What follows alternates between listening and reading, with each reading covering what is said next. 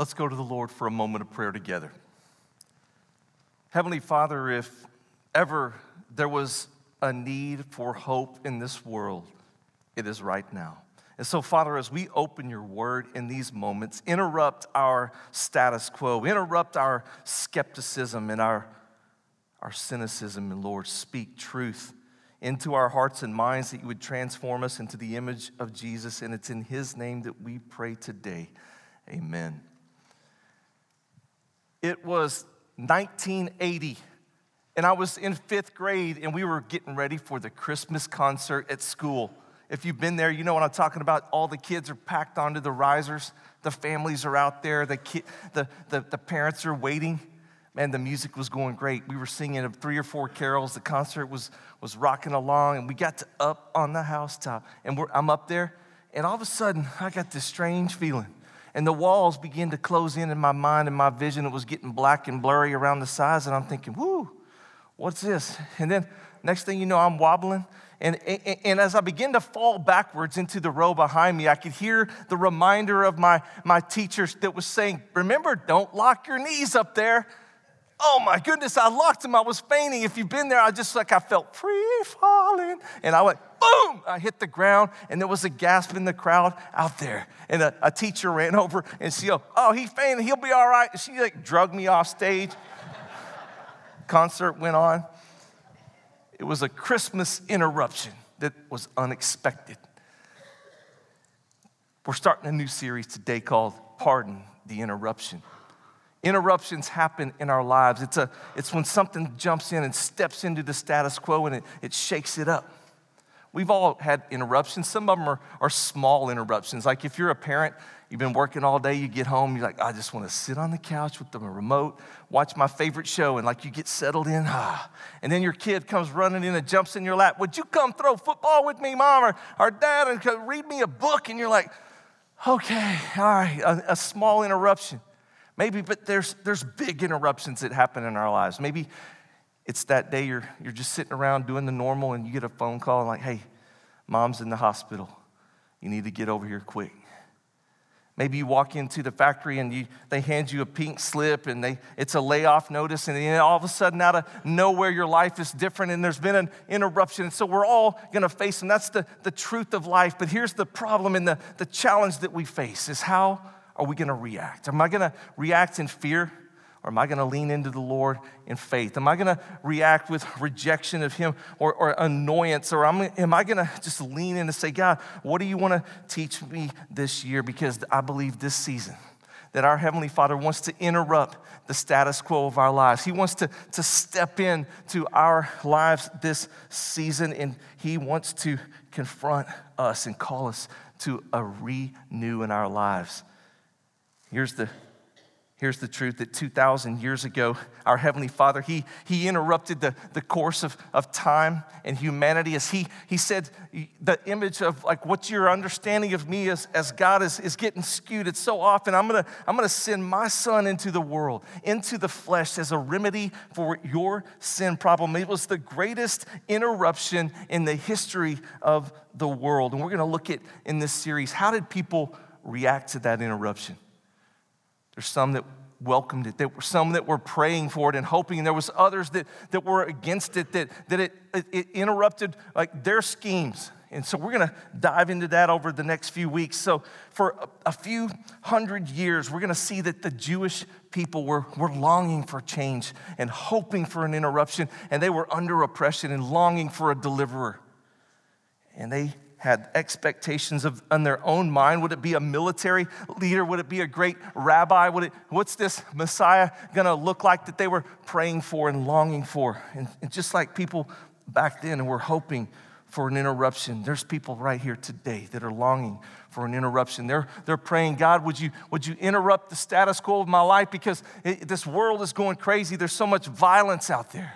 Lord, I look on the T V and there's just there's just chaos out there. And in my own family, Lord, would you step in and intervene in my marriage over here? Or, or would you, Lord, please interrupt my son's life and call him back to the faith, Lord? Would you step into my pain, Lord, in the brokenness? Even so, Lord, quickly come, because, you know, it's natural many times for us to, to wonder about the details that, that we don't have, and to, to start thinking, God, you're getting it all wrong around here. You're treating people like I, I wouldn't even treat them like that. You know, like it's natural, and we're like start to, to get these weird thoughts, and we begin to ask this question right here as we look around at the world: where is hope? Where is hope? And so as we dive in today, I want to share with you one of the most, uh, the coolest, unexpected uh, Advent scriptures that you might not have ever considered before. It's in Isaiah chapter eleven, verse one. It's just one verse, and I want us to, to take a look at that verse together right now. It says this: a shoot will come up from the stump of Jesse. From his roots, a branch will bear fruit. You're like, wait a second, I, what does this have to do with the birth of Christ? Listen to this: a shoot will come up from the stump of Jesse, and his root, from his roots, a branch will bear fruit.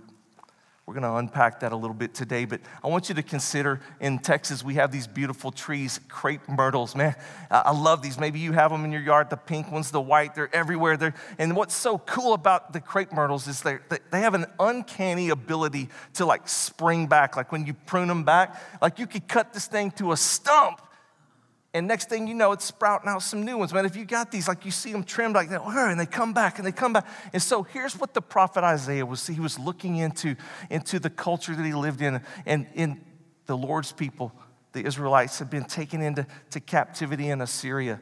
And all hope of this once great nation had been cut down to a stump. And they saw impossibility before them. They had been cut down to nothing.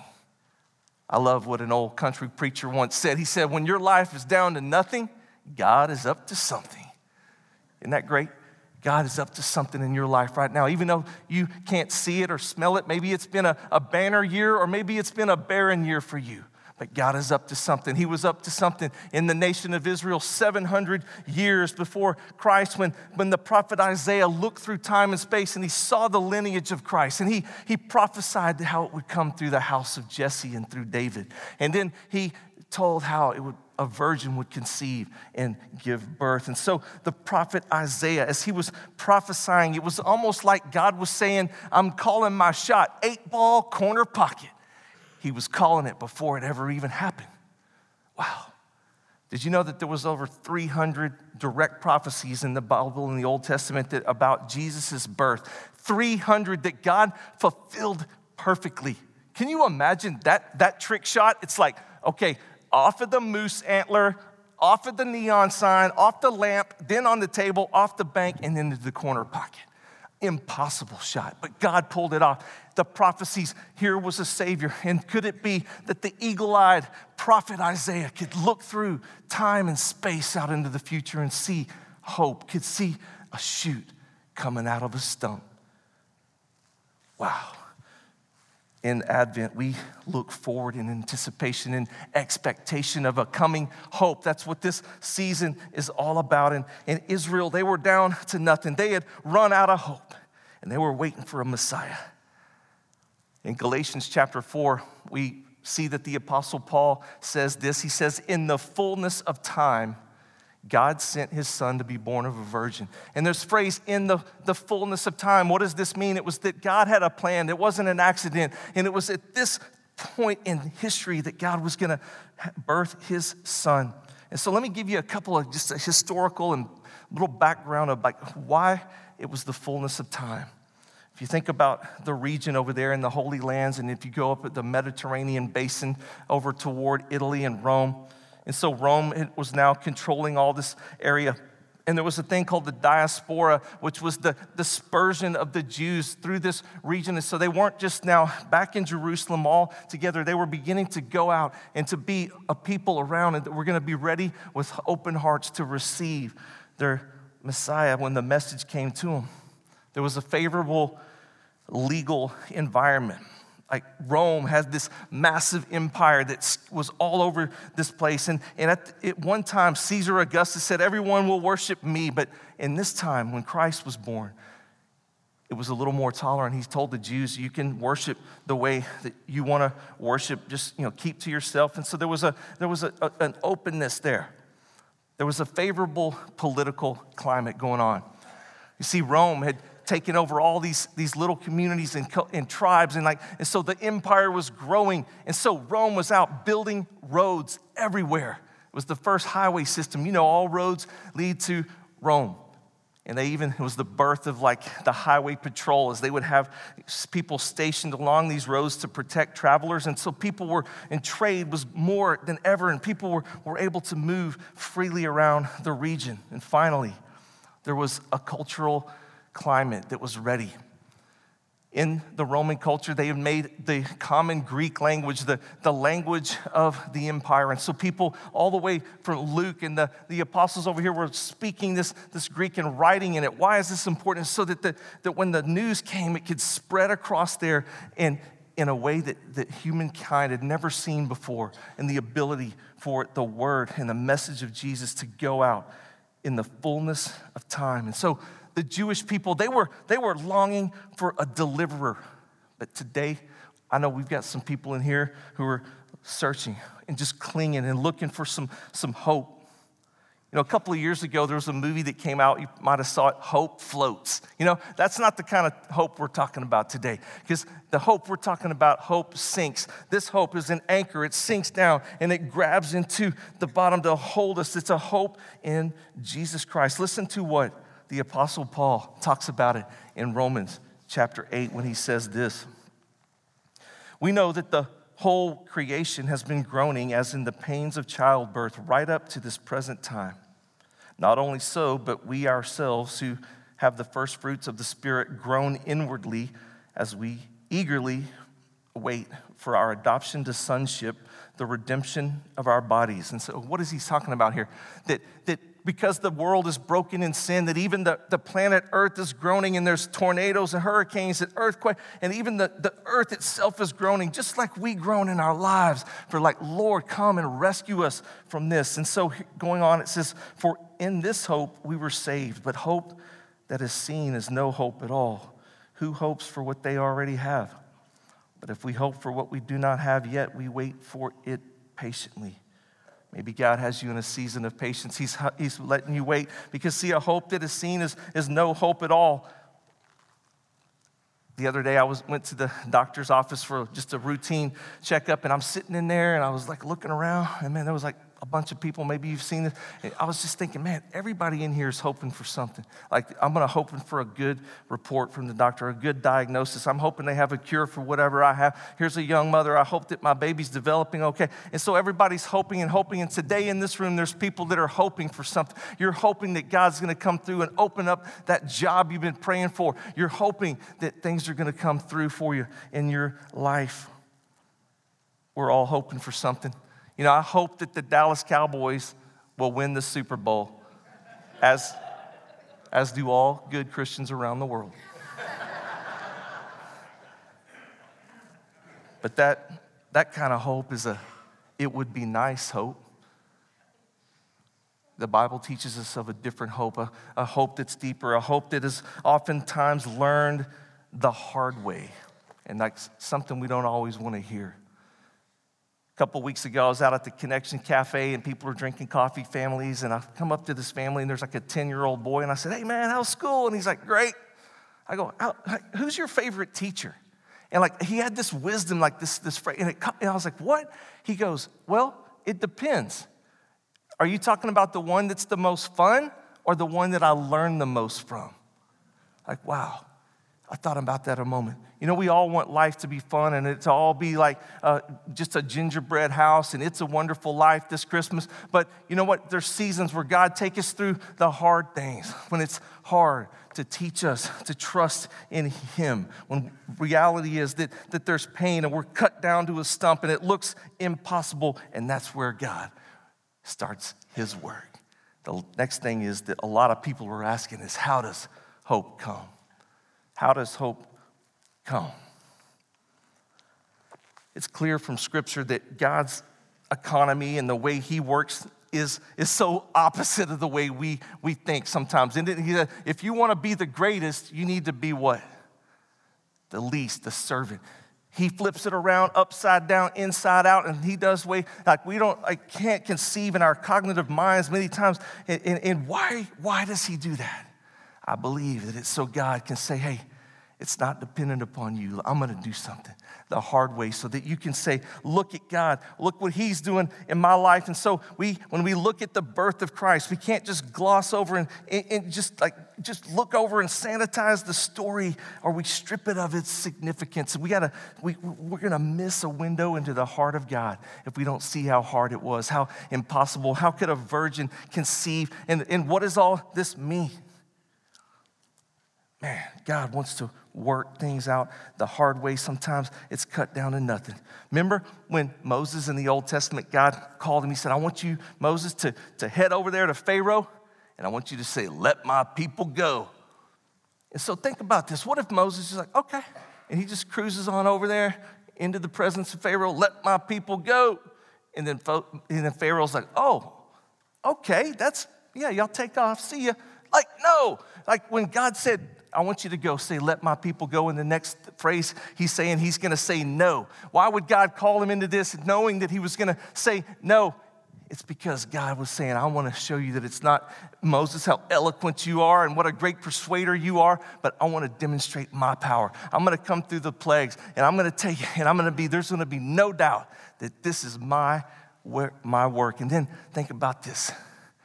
They got out there. They got to the Red Sea.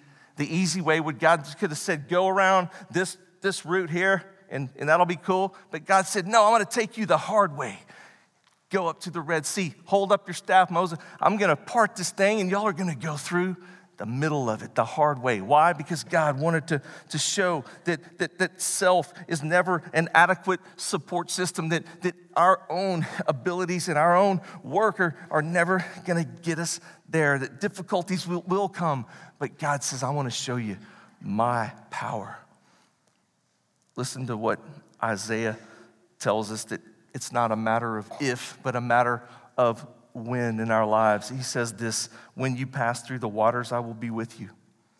And when you pass through the rivers, they will not sweep over you. When you walk through the fire, you will not be burned. The flame will not set you ablaze.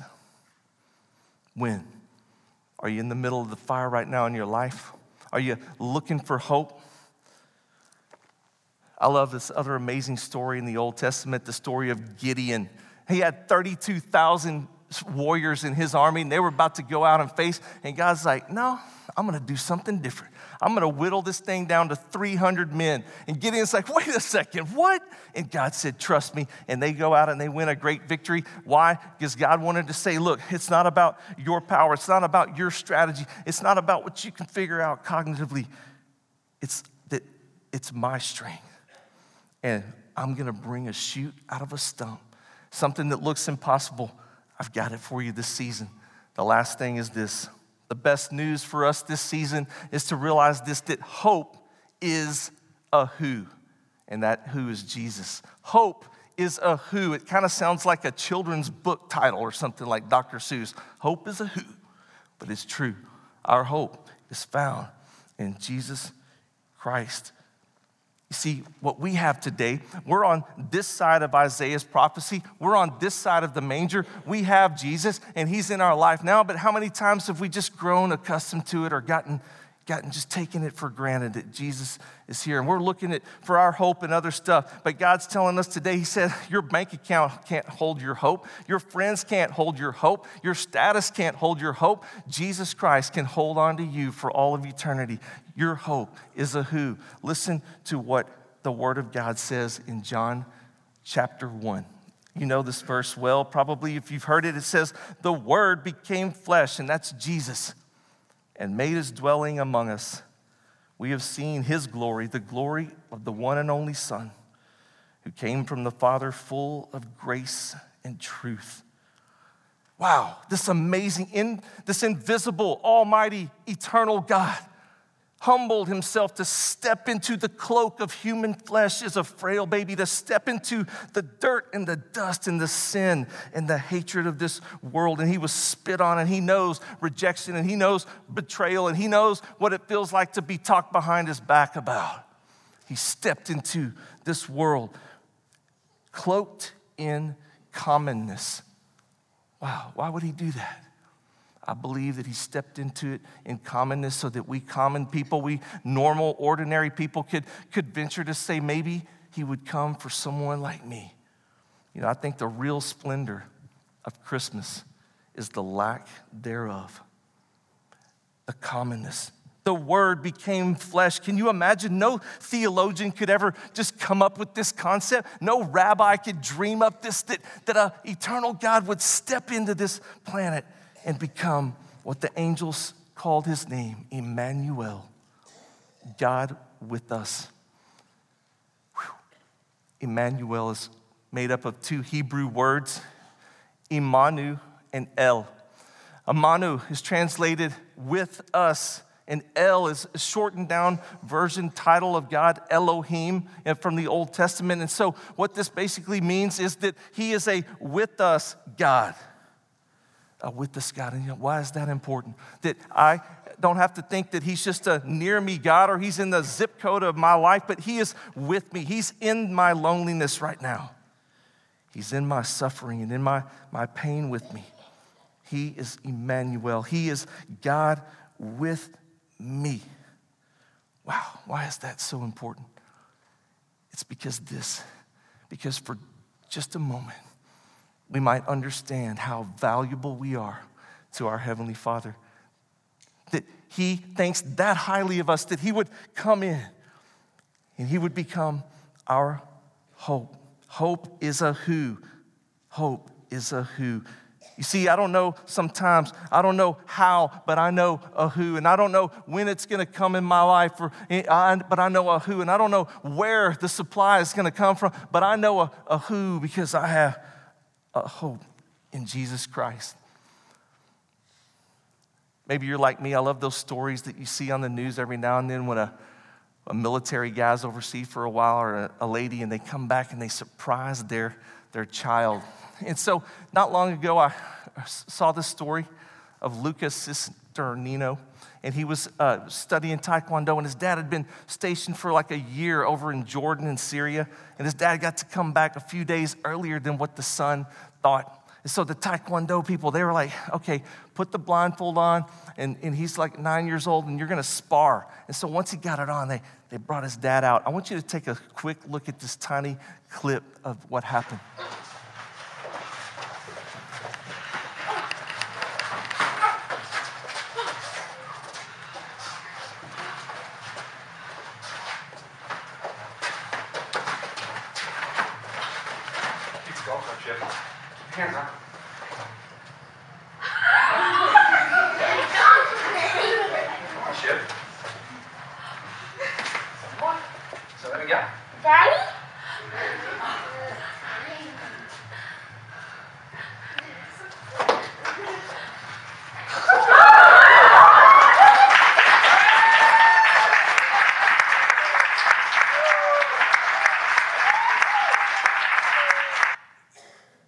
A beautiful interruption.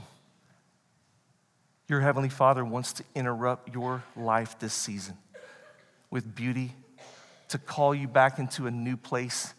He's stepping into your life to show you how valuable he is. And he says, I know you don't always get it right. I remember that you were made of dust, but I sent my son into the dust to be Emmanuel, to be God with us. And so this This Advent season, your, your Heavenly Father wants to step into your status quo. He wants to, to shake it up. And so my question to you as we wrap this up is, how are you going to respond? You're going to sit there with indifference, or you're going to open your heart to receive the Savior and make room in the end in your life? Imagine that, that God is, is speaking a new hope into people all in this room. He's speaking a new generosity into your heart, in a place where you used to, to be more like just selfish about things. Maybe he's speaking over here into your life a need for forgiveness to that person that, that is, you've just had a festering wound. And maybe he's speaking over here some tolerance and to, to, to and compassion on that person at work that just drives you crazy. God is speaking a new hope into your life. Imagine if all of us in this room will rise up and say, yes, God. Yes, God, crash into my life. Interrupt my life. Yes, please, God, we need you. Transform us today with your hope. Oh, church, my prayer is that your heart would echo with Christians all around here in this church and people around the world looking for hope that have been searching for centuries, and that, that through your mind and your heart would echo this, this refrain that says, "O holy child of Bethlehem, descend to us, we pray. Cast out our sin and enter in. Be, be, be born in me today." We hear the Christmas angels, their great glad tidings tell, "O come to us, abide with us, our Lord, Emmanuel." God is with us. Let's pray together. Thank you, Jesus, that you stepped into this world to bring us hope and forgiveness and grace. And so let us now go out and be a light, a shining beacon of that hope to the people who so desperately need it around us this week. We pray it in Jesus' name, amen.